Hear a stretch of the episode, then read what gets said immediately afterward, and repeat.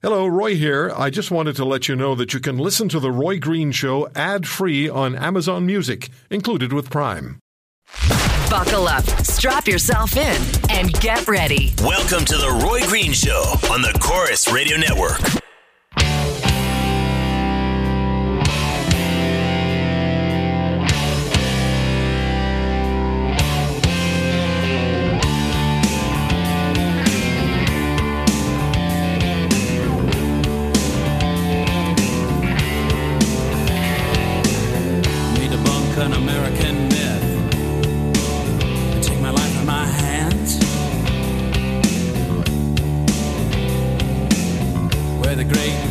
Begin at the hundredth meridian.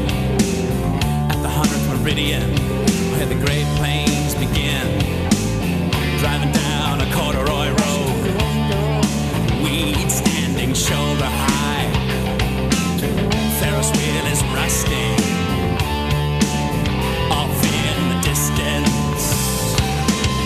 At the hundredth meridian, at the hundredth meridian. Very much part of Canada's legacy. Tragically hip, Gord Downie. So tonight uh, in Kingston, they will conclude their Canadian tour, and um, the country will be listening and watching. Very special, very special band, very special man, and um, we'll talk more about Gord Downie and the Tragically Hip later on in the show today. It's a great deal coming up, uh, not only today, but throughout the weekend as the Olympic Games wrap up.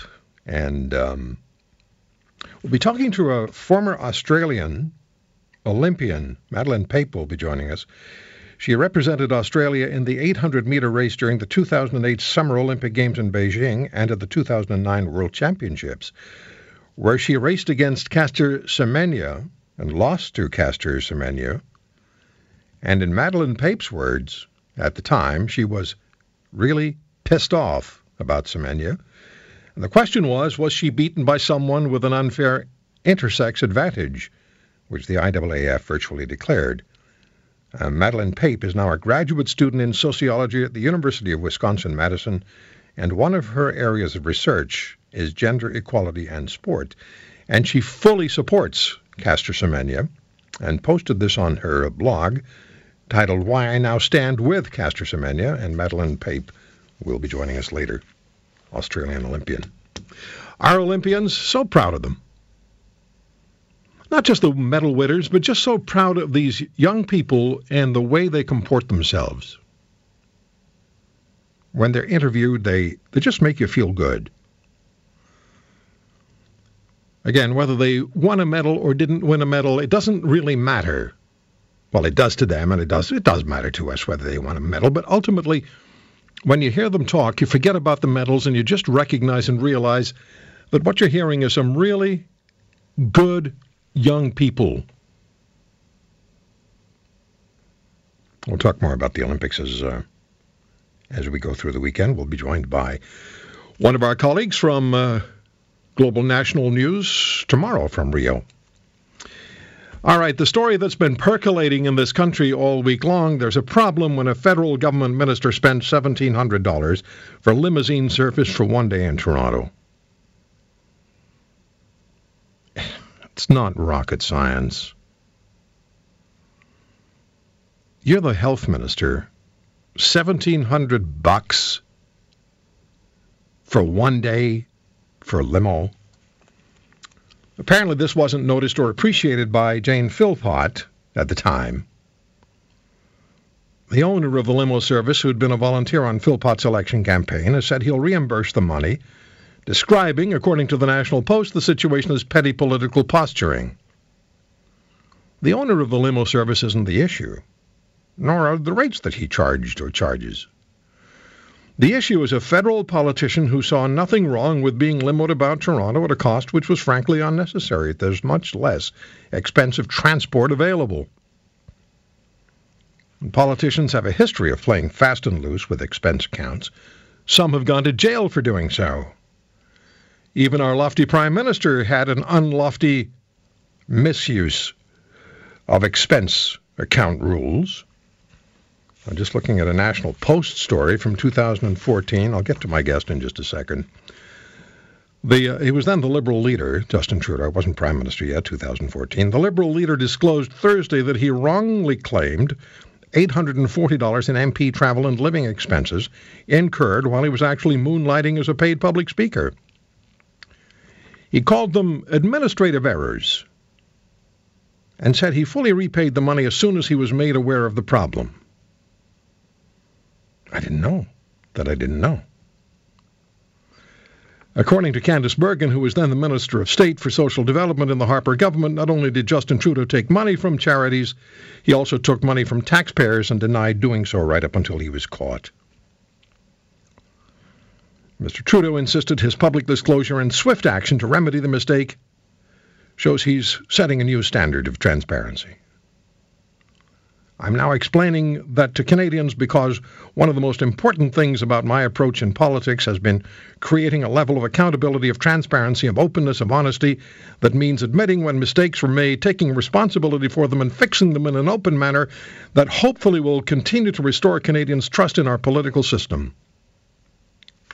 Where's that little bag they give you on airliners? Mr. Trudeau's disclosure was not entirely voluntary, however. I love the way the story continues. The House of Commons reviewed his expense claims after the NDP won unanimous consent last spring, including from Mr. Trudeau himself, for an examination of parliamentary resources used by MPs who engage in paid public speaking. He made uh, $1.3 million on the public speaking circuit since 2006. That's, so that would be eight years including 277,000 from 17 groups since he was first elected in 2008. Story kind of con- contradicts itself, or I'm not reading it correctly.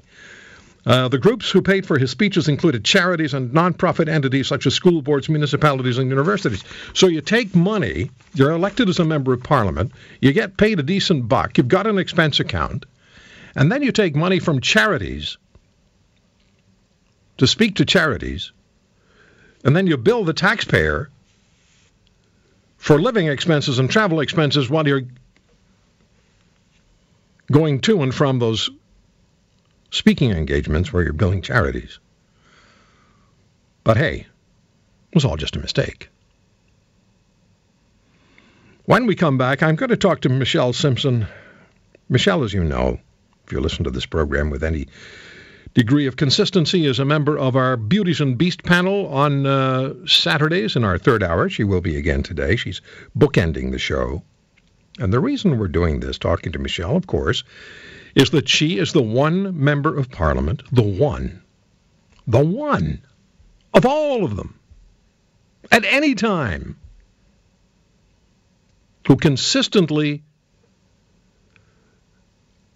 displayed her expense spending for everyone to see online. Every single Canadian could check and see what Michelle Simpson was spending her, how, she was spending her expense money. And for that, she was, let's see, she was called into the boss's office, Michael Ignatieff at the time, the leader of the Liberal Party. She was um, chastised. She was threatened. Then they tried a bribe. And when that didn't work, they shut her down. They wouldn't let her speak in Parliament. Even when one of her constituents, a 21 year old Canadian soldier who died in Afghanistan, even on the occasion of the death of this Canadian soldier, when Michelle Simpson wanted and should have spoken in Parliament about her constituent dying in Afghanistan, the Liberal Party whip said, no. You insist on posting your expenses online, so we're not going to let you acknowledge the death of your constituent wearing the Canadian military uniform in Afghanistan. That is how petty it is, and that is how much they want to protect their expense. Um, I can't say rules. Their expense environment.